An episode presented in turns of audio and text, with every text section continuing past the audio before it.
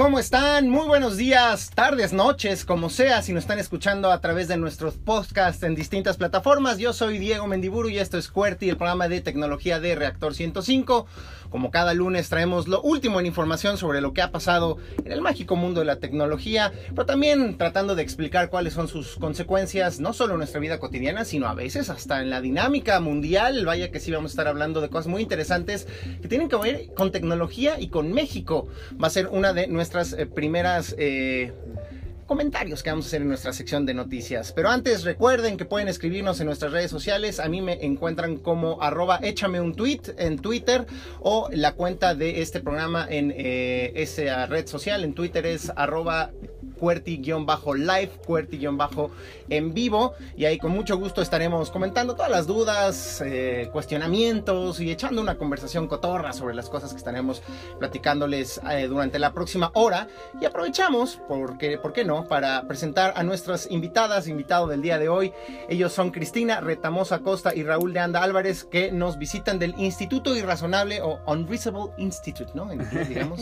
¿Cómo están, amigos? Muy bien, muchas gracias. Muy contentos de estar aquí Diego, contigo y en el programa en Reactor. Y sí, justamente Unreasonable México o Los Irrazonables. Los, ¿por, qué, ¿Por qué son irrazonables? ¿Por qué se califican de esa manera? A ver. Fíjate, hay una frase de George Bernard Shaw, que es el cofundador de la Escuela de Economía de Londres, que dice, el hombre razonable se adapta al mundo, el irrazonable persiste en adaptar el mundo a sí mismo por ende, todo progreso de la humanidad depende del hombre y de la mujer irrazonable. Entonces es el tipo de personas con las que nos gusta rodearnos, irrazonables. Digamos, los loquitos que quieren hacer el cambio. Gracias por resumirlo. Eso me gusta porque creo que nos va a dar pie a la, noticia eh, que con la que quiero empezar este espacio el día de hoy. Entonces, bueno, ya, para no darle mayores vueltas, vámonos con las noticias. Que ahorita va a sonar. Ahí está. Ahí está. Bien. Oigan, ustedes hablando de personas afortunadamente locas que se atrevieron a hacer las cosas distintas, a desafiar al sistema, a oponerse a los conservadores, a los que no quieren el cambio. Eh, ustedes vieron una película que se llama Talentos Ocultos, o que así le pusieron en México. Creo que en inglés se llamó Hidden Talents, ¿no le suena? ¿Qué actores salen? Mira, ahí, te va, ahorita te voy a decir todo el, cast y el director y toda la cosa, a ver si, si eso ya te, te da una idea, porque justamente el personaje que pues, detona esta película. Hidden Figures se llamó específicamente en inglés. De hecho, le mereció un Oscar a Octavia Spencer, esta actriz mm. afroamericana. También aparecieron ahí Taraji Henson, Janelle Monáe, Kevin Costner, Jim Parsons, el de Big Bang Theory, uno de los científicos de la NASA, porque lamentablemente es una noticia triste, pero creo que eh, dentro de la tristeza de, lo que vamos a decir, pues obviamente hay que tomarlo con eh, eh, pues lo positivo que fue la figura de Katherine Johnson, esta matemática afroamericana que formó parte del equipo de lo que entonces, ahora un poco despectivo, se conoce como computadoras humanas, así les decían a todas las personas, principalmente mujeres, que hacían los cálculos que le permitieron a los astronautas de la NASA conquistar el espacio calcular justamente la trayectoria que tenían que seguir los cohetes para salir de la órbita terrestre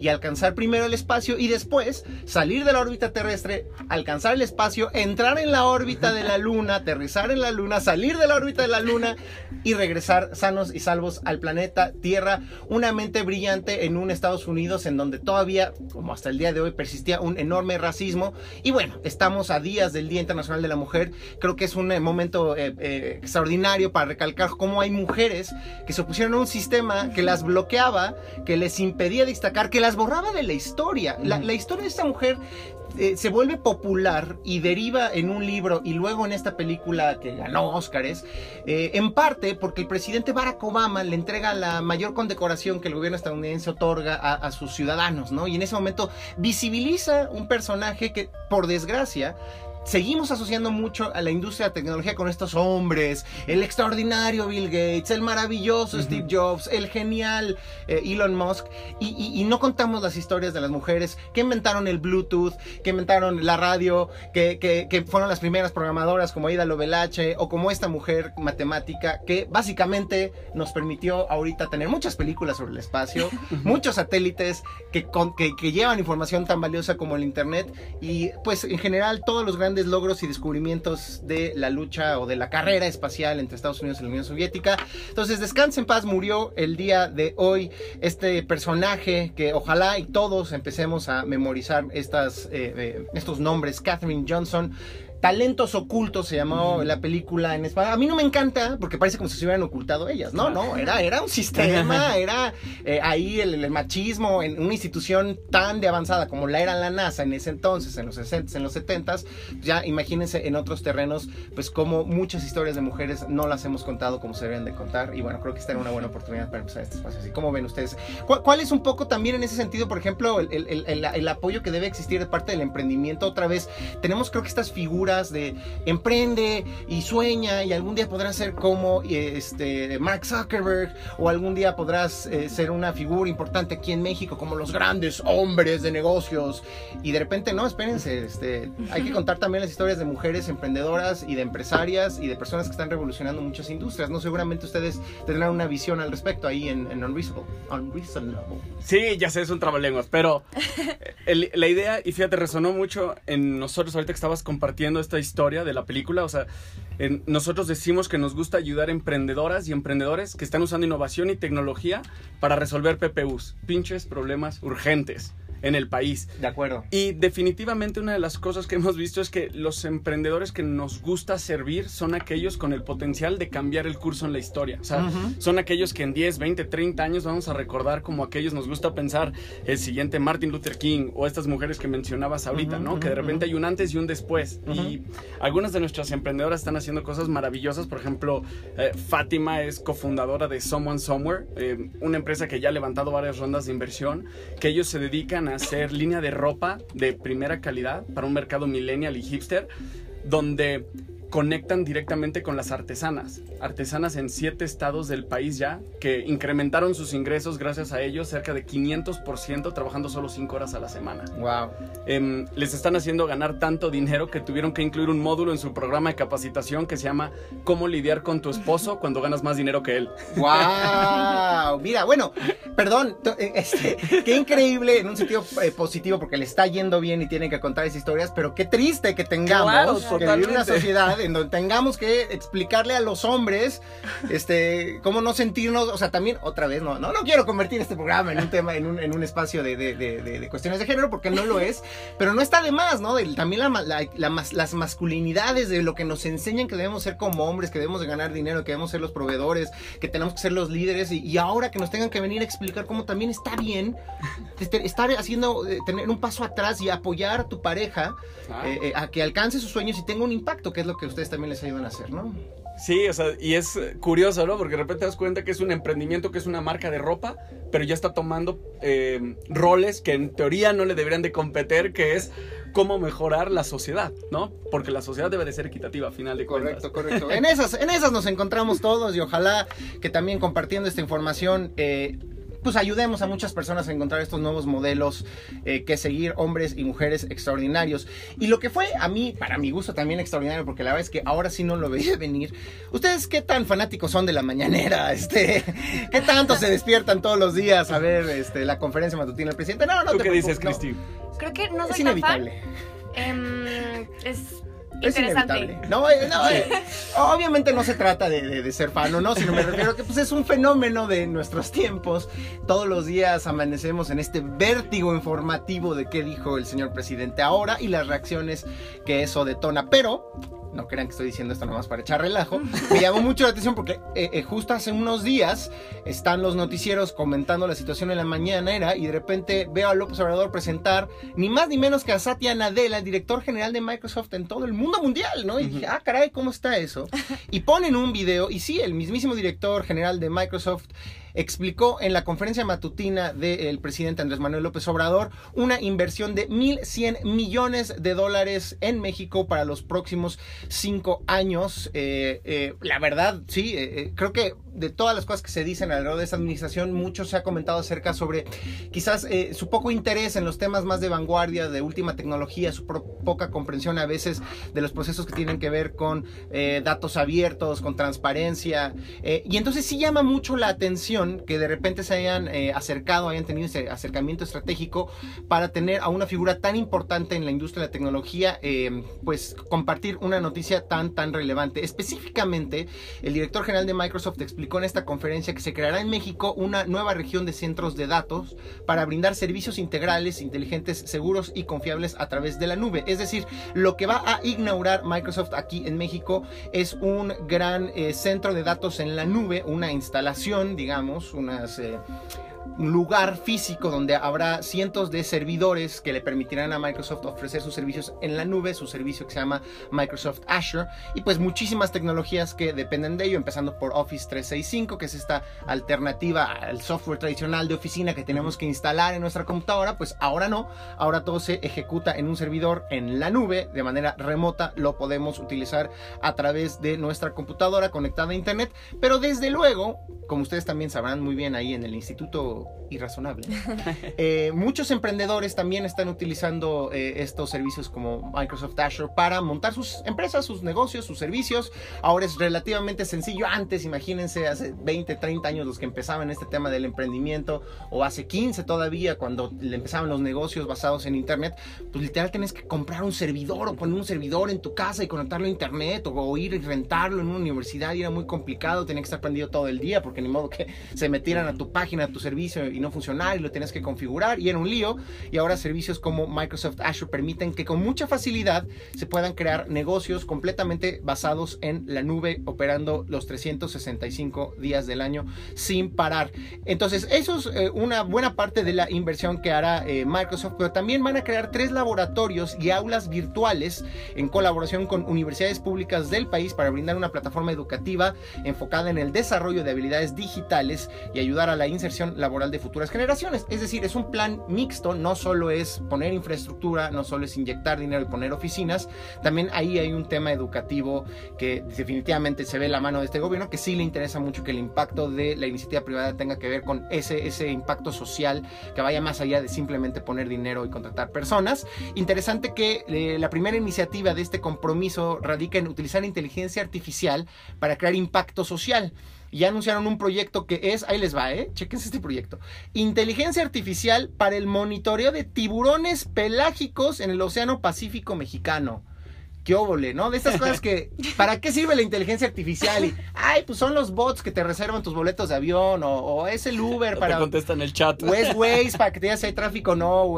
pues no, hay, hay usos e implementación de la inteligencia artificial muchos más ambiciosos, o en este caso específicos. Seguramente, estoy especulando aquí, pero tendrá que ver con un tema de eh, rastrear las poblaciones de cierto tipo de tiburones en esta zona eh, mexicana, en el Océano Pacífico, y seguramente habrá bases de datos sobre avistamientos, sobre quizás temperatura del agua, sobre quizás corrientes y eh, estos cálculos podrán eh, seguramente ayudar a la conservación de esta especie o en general al estudio de la misma. Muy interesante. Insisto, políticamente me llamó mucho la atención que el director general de Microsoft se había tomado el tiempo de hacer un video especialmente para la conferencia matutina del presidente Andrés Manuel López Obrador pero eh, pues también que vaya a ser una inversión tan, tan importante que le va a permitir a final de cuentas a Microsoft también ampliar su infraestructura de nube global a 57 regiones en 22 países. A final de cuentas, entre más centros de cómputo de servidores tengas alrededor del mundo, pues más garantizas que eh, la velocidad de conexión va a ser mayor, que la disponibilidad va a ser completa y eh, si hay un desastre en uno, pues vas a tener los otros seguramente ahí teniendo respaldos y cosas por el estilo. Entonces, pues noticias importantes de la industria de la informática con impacto directo acá en México. Y ya que estamos hablando con Internet, ahora sí empezamos con las noticias duras de sopetón y ya ahorita le bajamos y hablamos de cosas más banales y divertidas. Ustedes, eh, me imagino que recordarán que hace unos días explicamos en estos micrófonos que era la neutralidad de la red. ¿Ustedes, Raúl, Cristina, han escuchado hablar al respecto? No se angustien, sino no se pongan nunca. Andan, andan Pero ahí como si nos actualizas, me encantaría la idea. pásame la respuesta del 3. No, no se preocupen, aquí estamos nosotros justo para explicar. La neutralidad de la red, este concepto que dice que no se puede alterar el tráfico de la internet eh, de, por ningún motivo. La idea es que si tú mandas o recibes información, también la mandes o la recibas sin alterarla de ninguna manera. Y esto lo que significa es que los proveedores de servicio de internet, por mm. ejemplo, no deberían de poder ofrecerte paquetes o servicios que privilegien un servicio o una página por encima de la otra. Si tú te quieres conectar ahorita a Netflix en tu casa, pues te conectas con la misma velocidad con lo que podrías conectarte a YouTube o HBO Go o Amazon Prime. El problema es que pues muchos de estos proveedores, no solo en México, esta es una discusión que se da también en otros lugares del mundo, en Estados Unidos, por ejemplo, pues quieren empezar a ofrecer paquetes que privilegien un servicio sobre el otro para pues tener mayores ganancias y decirte, oye Raúl, tú eres fanático de los videojuegos, pues si te quieres conectar a Xbox Live y que ande más rápido, te voy a cobrar 50 pesitos más y te va andar más rápido, porque si no, pues lo podemos alentar un poquito y pues entonces no lo vas a disfrutar igual, compadre. Un poco como funcionan los servicios de las cableras, ¿no? Que te ponen ciertos canales, si tú te gustan los deportes, te ponen más canales de deportes, y esto comienza a alterar un poco la dinámica natural de lo que conocemos como la Internet, que al final de cuentas también tiene que ver mucho con emprendedores. Oye, si yo quiero aventurarme a hacer un servicio que conecta a las personas, no sé, como una pequeña red social, a lo mejor muy enfocada, enfocada a emprendedores, pues no quiero que Facebook se los des gratis porque jamás van a llegar a utilizar mi aplicación, ¿no? O la gente siempre va a preferir un servicio de streaming del extranjero que el servicio local de películas mexicanas del IMCINE. Si, si siempre se va a ver lento y pixeleado, pues no tiene sentido. Inhibes la competencia. Oye, pero. dime, Perdón, perdón, es que me salieron muchas dudas. ¿Eso tenerlo en cable está bien? O sea, por ejemplo, sé que en internet es un tema, pero entonces en cable está bien visto que es Claro, porque al final de cuentas son servicios que ofrecen privados, ¿no? Y cada compañía privada que ofrece un servicio de televisión de paga negocia con los grandes este, canales, les compra ciertos paquetes y es una negociación comercial. El tema justamente, eso es buena tu pregunta, porque internet no nació así. Internet nació libre para todos como un proyecto bastante hippie, en su momento sí, eh, derivado también de los avances que se requerían para la comunicación en entornos bélicos, militares, pero luego cuando se crea la World Wide Web eh, por científicos, ahí el buen Tim Berners-Lee, la idea era compartir libremente conocimiento sin restricciones de por medio. Claro, en esos momentos, eh, sobre todo a inicios de los noventas, cuando se empezó a popularizar Internet, pues era complicado que la gente tuviera una computadora y una buena conexión a Internet, pero esa era la limitante. Tú, como al día de hoy, estás a un clic de meterte a la página de la Universidad de Harvard, a un video de YouTube de lo que está pasando en la India, conectarte a un diario francés y no pagas extra y es eh, no, existe ninguna restricción en términos de la velocidad o el tipo de páginas a las que puedes acceder. Ese es el riesgo, ¿no? Que de repente ahora cambien esa dinámica natural que tiene Internet, que ha derivado en tantas innovaciones y que le ha permitido a empresas aprovecharla y volverse unos gigantes ahora para beneficiarlas. Es un poco lo que sucede, de hecho, a lo mejor estás pensando, oye, pero eso ya más o menos sucede. Tristemente es cierto. Los proveedores de acceso a Internet móvil, sobre todo, te ofrecen WhatsApp gratis, Facebook ilimitado, redes sociales ilimitadas. Bueno, eso en realidad está quebrando y está yendo en contra de los principios de la neutralidad de la red. Porque entonces dices, pues en lugar de meterme a TikTok, me voy a meter a Instagram, pues porque lo tengo gratis.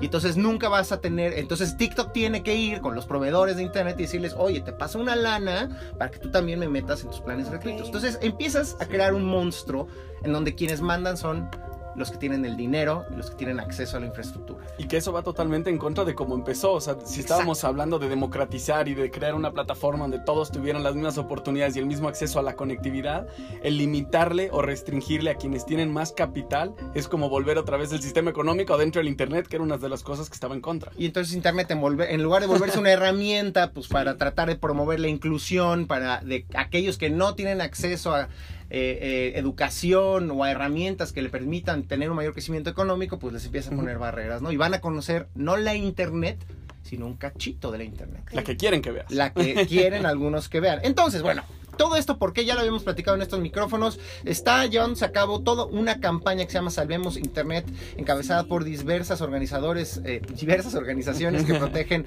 la privacidad y los derechos digitales. Todo esto en respuesta a un anteproyecto que presentó el Instituto Federal de Telecomunicaciones que abre la puerta justamente a darle en la torre, acabar con la neutralidad de la red. Y de hecho según la red por la defensa de los derechos digitales R3D abre la puerta a la censura, la priorización pagada, la invasión de la privacidad y la falta de transparencia.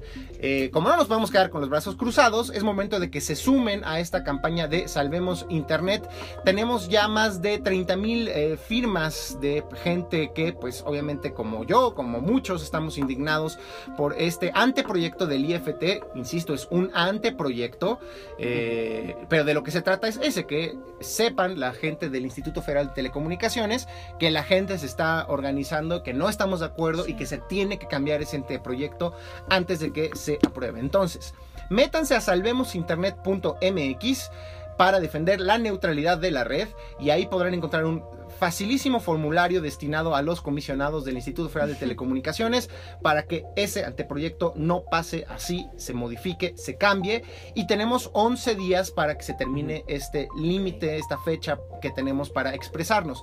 Pero justamente les decía, estas organizaciones que están detrás de eh, Salvemos Internet han organizado un día de acción específicamente el 26 de febrero, ya muy cerquita, en un par de días, a partir de las 7 de la noche, en las oficinas del IFT aquí en la Ciudad de México, se hará una especie de, pues, una celebración, un mercado, un laboratorio, una biblioteca, una plaza pública, lo que es la Internet, se trasladará allá afuera a las oficinas del IFT este 26 de febrero a las 7 de la noche. Habrá música en vivo para festejar justamente lo que caracteriza a Internet, que es esta diversidad y esta libertad.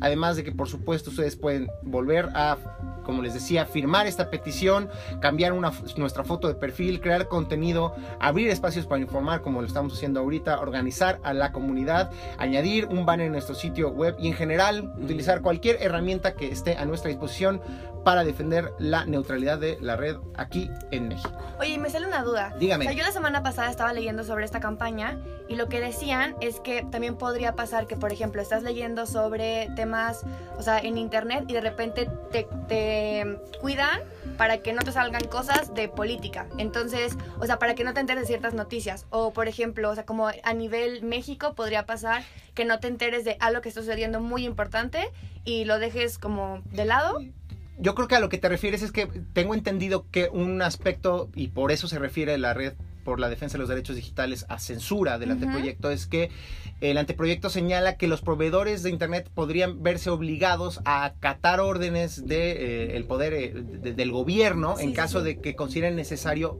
bajar el switch de la Internet, como ha sucedido en países, por ejemplo, en Egipto, donde ha habido fuertes conflictos sociales, eh, en donde de plano los gobiernos decían, como no queremos que siga fluyendo libremente la información sobre lo que está sucediendo, le decimos a los proveedores que literal apaguen la Internet, que la gente no se pueda meter durante un rato en lo que se calman los ánimos. Pues eso es justamente utilizar en un sentido muy negativo eh, eh, eh, la, Internet para privar a la gente de la información que, le puede ayudar a actuar en caso pues de que haya oposición a un gobierno, una protesta, en fin, ¿no? muchos escenarios. Entonces probablemente es a lo que te refieres. Y sí, por eso están también poniendo el grito en el cielo, ¿no? Y de hecho, en este espacio nos hemos enfocado mucho al tema de, porque creo que es a veces cuando sentimos muy fácil que algo nos afecta y te, te digo, oye, tu Netflix se va a ver pixeleado, ya no lo vas a ver en 4K, sino en 480, pues te, te infartas. Dices, oye, no, yo quiero verlo bien.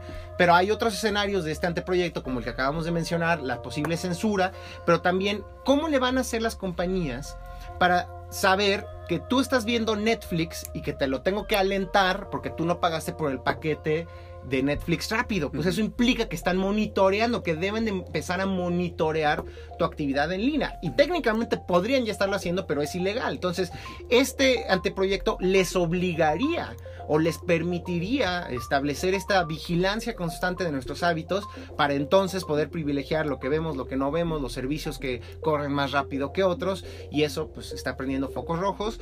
Es momento de estar alarmados pero actuando, ¿no? no, no es que entremos en pánico, es que actuemos, que nos sumemos a esta protesta digital, a esta comunicación en donde le estaremos diciendo a la gente del IFT, sabemos los que están tramando y no nos gusta y nos oponemos porque están inhibiendo el emprendimiento, la innovación y la libertad de expresión. Bueno, después de este bloque de noticias este, truculentas, termina, tenemos cinco minutitos más, entonces les, les voy a decir que mejor vamos con noticias más nobles, más divertidas, que nos estresen menos. El día de hoy, eh, justamente la gente de Microsoft eh, ya dio detalles sobre las características técnicas de su nuevo Xbox. Esto sí, si tú crees que el Unreasonable Institute es un trabalenguas, espérate compadre, porque la gente Microsoft nos odia a los que estamos frente a un micrófono y le pusieron el nuevo nombre a su consola, que, que, es como un trabalenguas y que se parece mucho a las anteriores consolas. Entonces, la gente que escucha va a decir, este compadre está con alguna sustancia, pero no. Ya sabemos que el Xbox Series X, que es la nueva consola de Microsoft, va a tener una enorme potencia. Obviamente esto se sospechaba, pero ahora sabemos exactamente que se tratan de 12 teraflops en su unidad de procesamiento gráfico. Ustedes dirán, bueno, ¿eso de qué me sirve? Para que se den una idea, eso significa que va a ser 8 veces más rápido que el Xbox One original, esta consola que se lo ya hace muchos años, y dos veces más rápido que el Xbox One X, que fue la versión mejorada del anterior Xbox One. Entonces, el Xbox Series X. va a ser mucho más rápido que las actuales consolas que Microsoft tiene a la venta. Y bueno, eh, si ustedes quieren ver, más detalles, eh, vean ahí en nuestra cuenta de Twitter, arroba QWERTYLive, y ahí está toda la noticia de todas las cosas interesantes, técnicas, por supuesto, que tendrá esta consola. De entrada que permitirá que inclusive haga juegos que corran a más de 100 120 cuadros por segundo. Esta es la tasa de refresco, por lo tanto se verán mucho más fluidos, sobre todo aquellos juegos pues, de carreras o, que, de peleas que requieren mucha velocidad de lo que ocurre en, pantalla. Y bueno, hablando también de las cosas que están sucediendo en el mundo de la tecnología llama la atención pues eh, la, pues de repente se encelan también estos hombres, estos machitos del mundo de la tecnología. Fíjense que muy interesante, Bill Gates le dio una entrevista a un famoso youtubero eh, allá en los Estados Unidos que habla sobre temas de tecnología, al, buen Marquis Brownlee, que me cae muy bien y además hace unos videos muy padres. Lo interesante es que en ese momento empiezan a hablar pues, de las cosas que le interesan a, Bill Gates, del cambio climático y todo eso. Y Bill Gates menciona que se compró una, Porsche, una camioneta Porsche Taycan o Porsche, no sé cómo se dice correctamente, un Porsche Taycan. Parece que es el día de los trabalenguas hoy, ¿verdad? De, las noticias. Es, piensa que mi chamba es que luego me reclaman que, oye, dices muchos anglicismos. Pues sí, compadre, pues todos estos productos están en inglés, ¿qué quieres que haga, no? Se compró una Porsche Taycan. ¿Y quién creen que se enojó?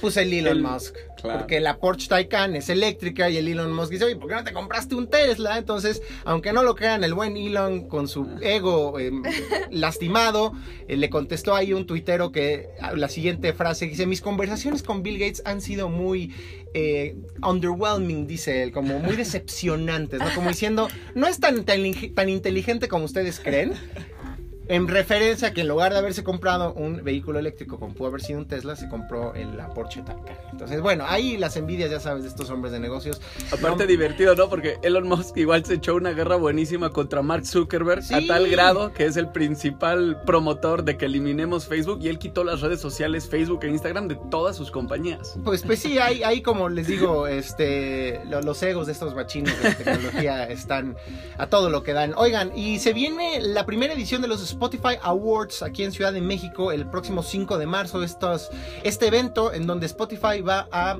eh, premiar, a destacar a aquellos artistas que son más reproducidos, más escuchados en su propia plataforma, pero específicamente por eh, mexicanos. Pues vamos a dar algunas de las categorías, este, y a ustedes me dirán, eh, Chris, eh, Raúl, si ustedes gustan de alguno de estos artistas. Artista Spotify del año, ¿ustedes por cuál votan? Están nominados Bad Bunny, la banda sinaloense MS de Sergio Lizárraga, Daddy Yankee, J Balvin y Osuna. J Balvin, totalmente. No Yo me la voy a también voy pensar. J Balvin, qué pena. Raúl, acá casi, este, verdaderamente más fanático que ni en el fútbol he visto una reacción. De hecho, en los siguientes 35 minutos de programa vamos a escuchar solo J Ya, Balvin. ya, ya, ya, dictatorial el compadre. Este compadre, sí, ya no tiene límites. Muy bien, podcast del año. Ok. Y este, ¿qué tanto escuchan podcast ustedes? Bastante. A ver si, si identifican alguno de los que están nominados. Doctor Muerte, no sé quién es, la verdad. El podcast de Alex Fernández, Fausto, Leyendas Legendarias y Se Regalan Dudas. No está el de Cuerti, lo cual me ofende mucho, gente de Spotify, déjenme decirlo. Pero ustedes, ¿cuál escuchan de Fíjate estos? que no conozco ninguno. De hecho, las personas que mencionaste, creo que solo conozco a Alex Fernández, el comediante, ¿no? Ajá, Sí. exacto, es un estando pero Y se regalan dudas que ahorita está de gira. Ah, que le mira. estaba viendo en Instagram. Bueno, oigan, se nos está acabando el tiempo. Artista de México más escuchado en el mundo. Alejandro Fernández, la banda sinaloense MS de Sergio Lizárraga, Luis Miguel Maná o Reik. ¿Por cuál votarían ustedes? Híjole. Está difícil, ¿no? Ay, pues por Luis Miguel, Eh, por la pues serie. Ya, pues, es- Por ¿Cómo entender trayectoria y la serie, exacto. A los mis reyes en este país sin Luis Miguel. Y ya vámonos por último. Artista femenina más escuchada: Ariana Grande, Billie Eilish, Carol G, Nati Natasha y Shakira. Shakira. ¿cómo Venga, con eso, con este comentario pro latino terminamos este primera parte de Corte Programa de Tecnología de Reactor 105. Vámonos a un corte y regresamos para ahora sí hablar mucho de emprendimiento aquí en Reactor 105. thank you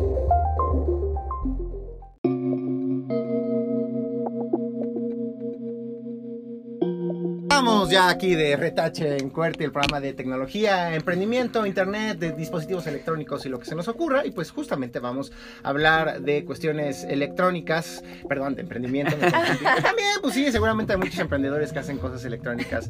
Tenemos aquí en cabina a- al buen Raúl de Anda y a Cristina Retamosa. Ellos vienen del Instituto Irrazonable. ¿Cómo están, amigos? Bien, y contentos de estar por aquí, aprendiendo un montón también. Ah, eso me Buena forma de empezar la semana. Buenísimo. A ver, cuéntenos, ¿qué es el Instituto Irrazonable? Ya nos dijeron un poco por qué son irrazonables, pero Claro. díganos qué hacen.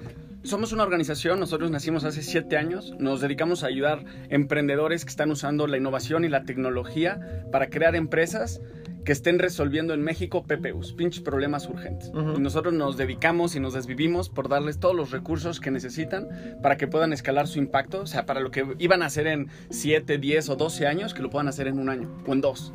En nuestra visión es crear un mundo donde nadie es esclavo de sus circunstancias. Y además lo hacemos de forma muy divertida. Ahorita te vamos a platicar más cuál es nuestro modelo y cómo lo hacemos para encontrar a sus emprendedores y darles todos los recursos para que puedan cambiar el país. ¿Cuáles son estos temas urgentes que tenemos que cambiar en este país y cómo los seleccionaron, digamos? Ok, entonces está, no sé si han escuchado sobre la Agenda 2030 de las Naciones Unidas.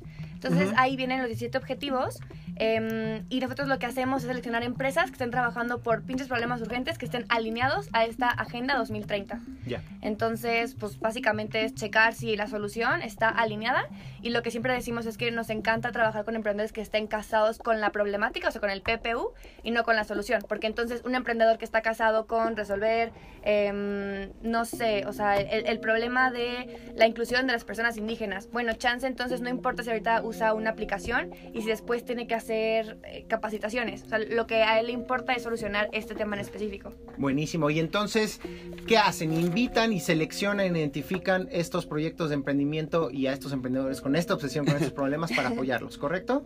Sí, o sea, em, nos aliamos con corporativos que estén interesados en resolver un problema específico en el país. Nosotros decimos que nos aliamos con algunas de las marcas e instituciones más memorables y más admirables para diseñar estas iniciativas. Ahorita justo tenemos una convocatoria abierta junto con la Fundación MedLife para acelerar 10 empresas de todo el país. Y ojo, o sea, aquí hago un paréntesis porque cada que abrimos una convocatoria aplican entre 300 y 400 empresas de cada uno de los estados y solo podemos seleccionar a 10. Esta lo estamos haciendo junto con la Fundación MedLife para acelerar soluciones que estén diseñando modelos innovadores para que las personas puedan ahorrar mejor, tener mejor crédito, incrementar sus ingresos, reponerse ante shocks inesperados, mejorar su salud financiera. Y lo que hacemos con ellos es, como te decía, les damos todos los recursos que necesitan. Entonces, vamos a seleccionar estas 10 empresas de todo el país. Los vamos a traer a nuestro programa de tres semanas, donde van a vivir los emprendedores, o sea, los fundadores, junto con 40 mentores, inversionistas, líderes de tendencia, expertos a nivel mundial, di- eh, directores de fundaciones. Durante estas tres semanas donde van a aprender ahí las habilidades, las metodologías, los recursos y el acceso a capital que necesitan para escalar su impacto. O sea, ¿y qué mentores van a venir? Por ejemplo, eh, el director de un fondo de 250 millones de dólares, em, el que creó el coche de Google que se maneja solo, em, la directora de valor compartido de, de Nestlé, o sea, una de las mentes más revolucionarias y conectadas van a no solo darles una mentoría uno a uno en un escritorio como en un modelo de aceleración tradicional, sino que van a vivir junto con ellos, desayunar, comer, cenar todo el día. Es como ese tema, compadre. O sea, estamos hablando de que vaya que es una reunión de talentos y de mentes brillantes. Eh, pones en un lugar, en un mismo sitio, durante tres semanas. Durante tres semanas, exacto. A emprendedoras y emprendedores que están creando proyectos padrísimos, que atienden los principales problemas de este país y los acompañas con personajes que ya tienen su propia trayectoria, que están al frente de grandes empresas, corporativos y que ya han hecho mucha innovación para acompañarnos en este proceso y ayudarles, ¿correcto? Claro. Y nuestro programa está basado en relaciones de confianza. Entonces como que por eso es, es, muy diferente que tú vayas con un inversionista y te sientes en su escritorio y platiques con él, a que lo conozcas, tengas una mentoría, después se van a jugar fútbol, luego regresan, cenan, tienen conversaciones profundas y después de que se crea como esta relación de confianza y en un futuro es un inversionista que probablemente se vuelve parte de tu consejo.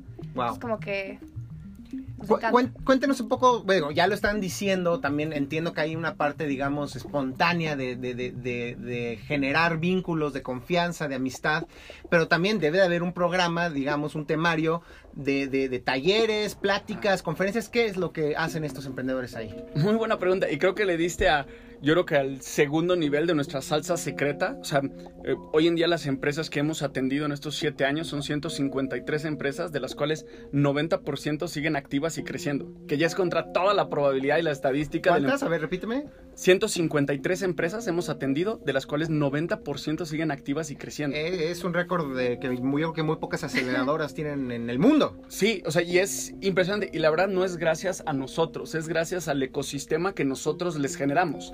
Em, las empresas que hemos servido han levantado ya más de 455 millones de pesos en fondo de inversión.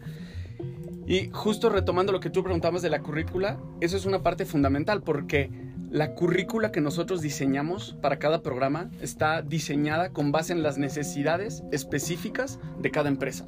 Entonces, si detectamos que un emprendedor tiene problemas o retos de logística, le traemos al director de, al director de logística de Coca-Cola y al director de logística de Maseca para que venga a ayudarlo a diseñar esos canales exactos. Si alguien está buscando levantar inversión, le traemos a los directores de los fondos de inversión más importantes del continente para que vengan a ayudarle exactamente.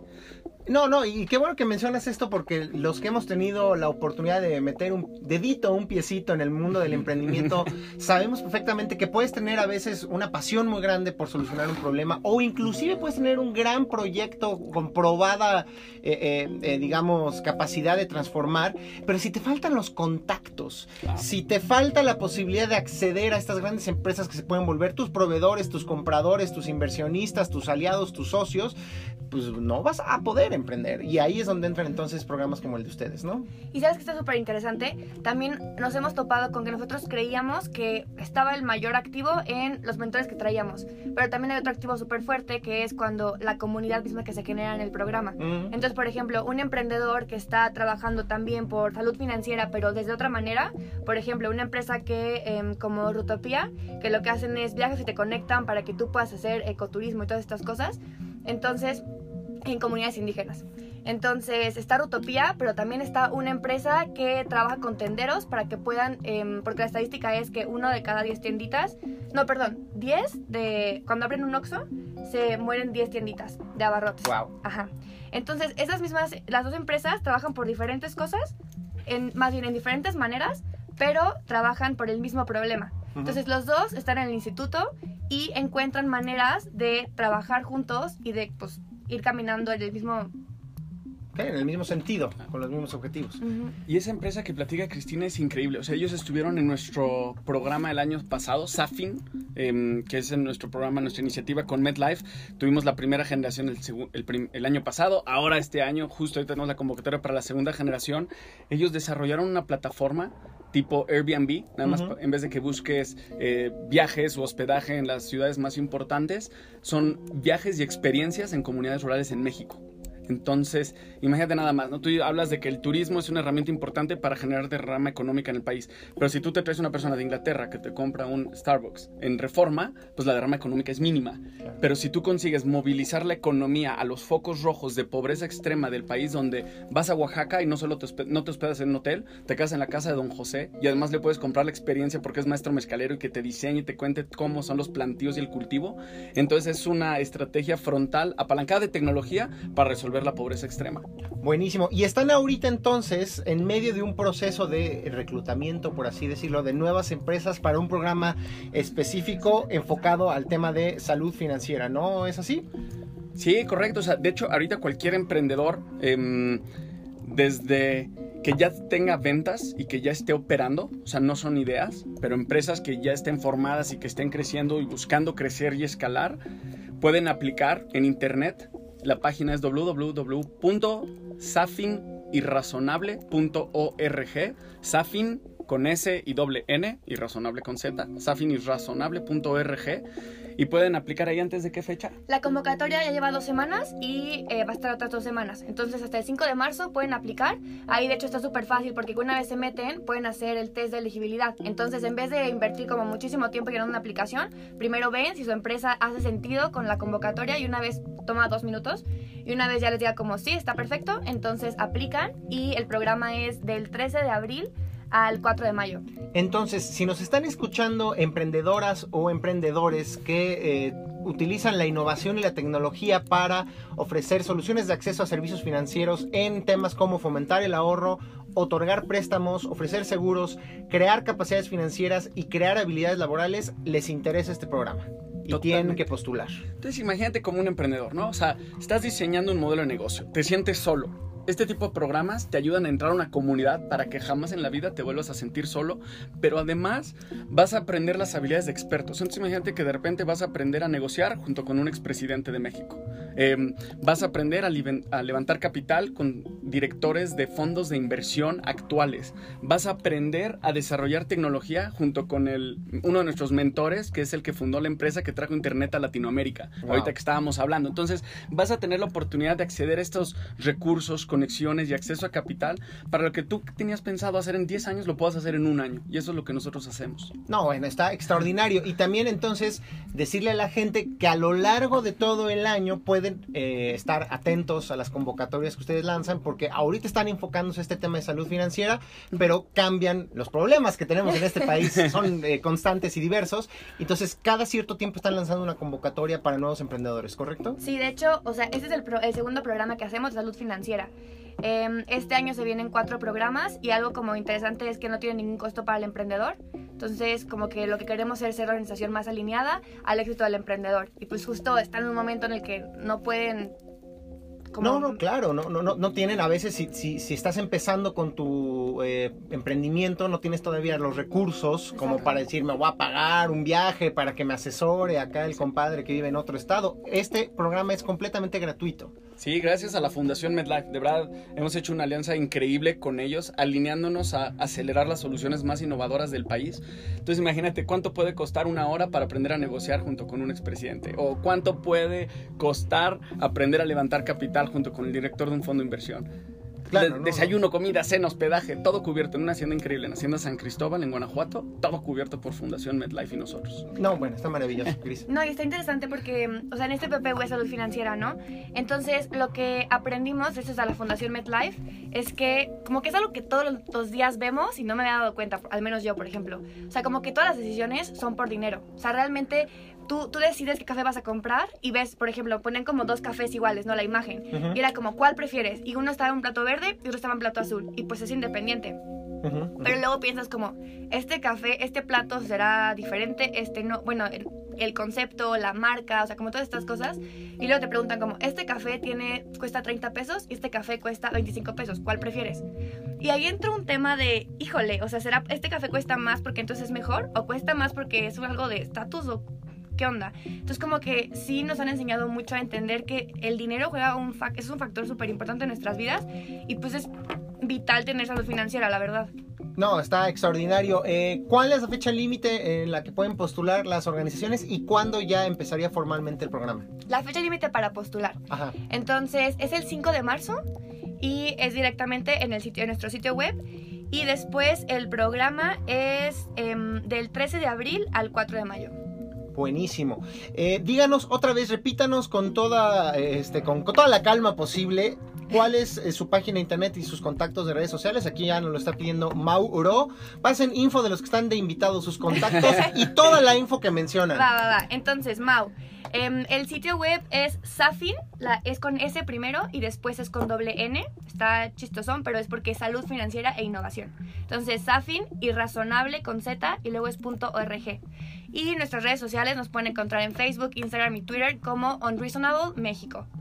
Buenísimo. ¿Cuántas eh, empresas o cuántos proyectos van a ser seleccionados? Vamos a seleccionar solo 10. Solo 10. Sí, o sea, a cada programa aplican cerca de 400, 500 te platicaba y es impresionante porque nuestra estadística de aceptación es del 4%, que es incluso más baja que la de Harvard.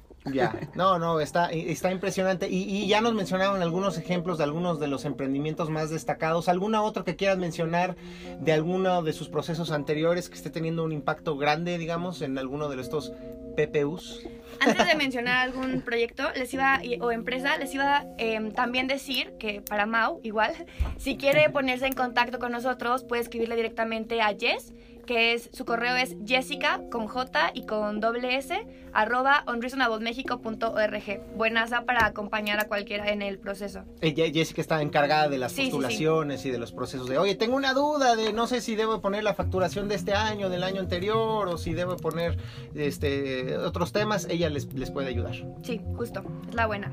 Va, buenísimo.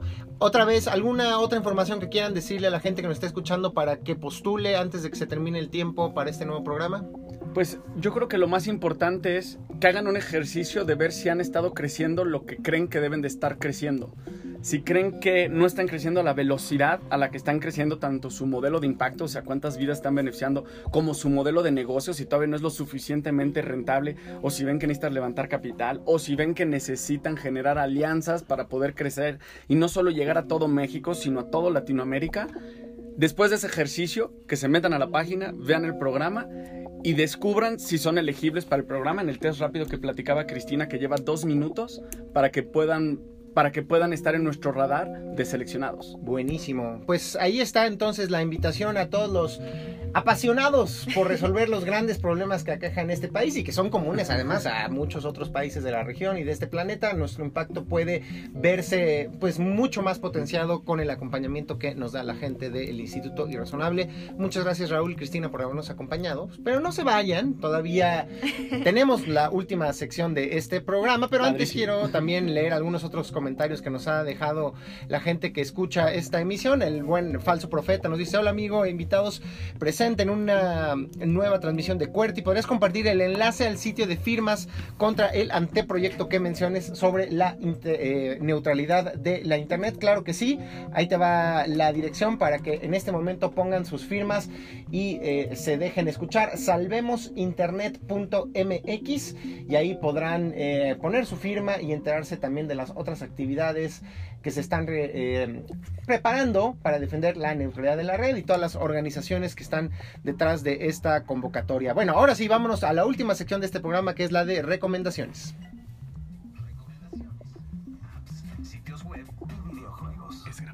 Esto vamos aquí en vivo, seguimos, porque Raúl me pregunta, ¿de qué se trata esto de las recomendaciones?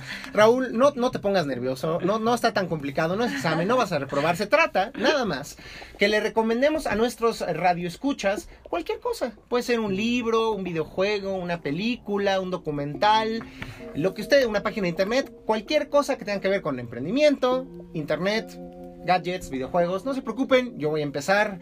Yo les quiero recomendar un servicio nuevo. Hemos hablado mucho en estos micrófonos sobre el futuro de los videojuegos y cómo empresas como Google, a través de su servicio Stadia, o eh, la gente de Xbox ah, están preparando eh, nuevos servicios que nos van a permitir jugar a distancia sin tener una consola física en nuestra casa, suscribirnos y jugar a través de internet, así como vemos una película en Netflix o en Amazon Prime Video o HBO Go, pero con un videojuego. Pero suena muy como de ciencia ficción, de futuro. Decimos, ay, los gringos ya lo tienen allá en Estados Unidos, quién sabe cuándo lleguen acá en México. Bueno, pues ya hay un servicio, yo ya lo probé, se llama GeForce Now, que es de la gente de Nvidia, que es la compañía que fabrica mm, principal, eh, uno de los principales fabricantes de tarjetas de video y microprocesadores especializados para el procesamiento de gráficas tridimensionales. Eh, probablemente si ustedes tienen una consola de videojuegos o un celular tengan un procesador Nvidia dentro.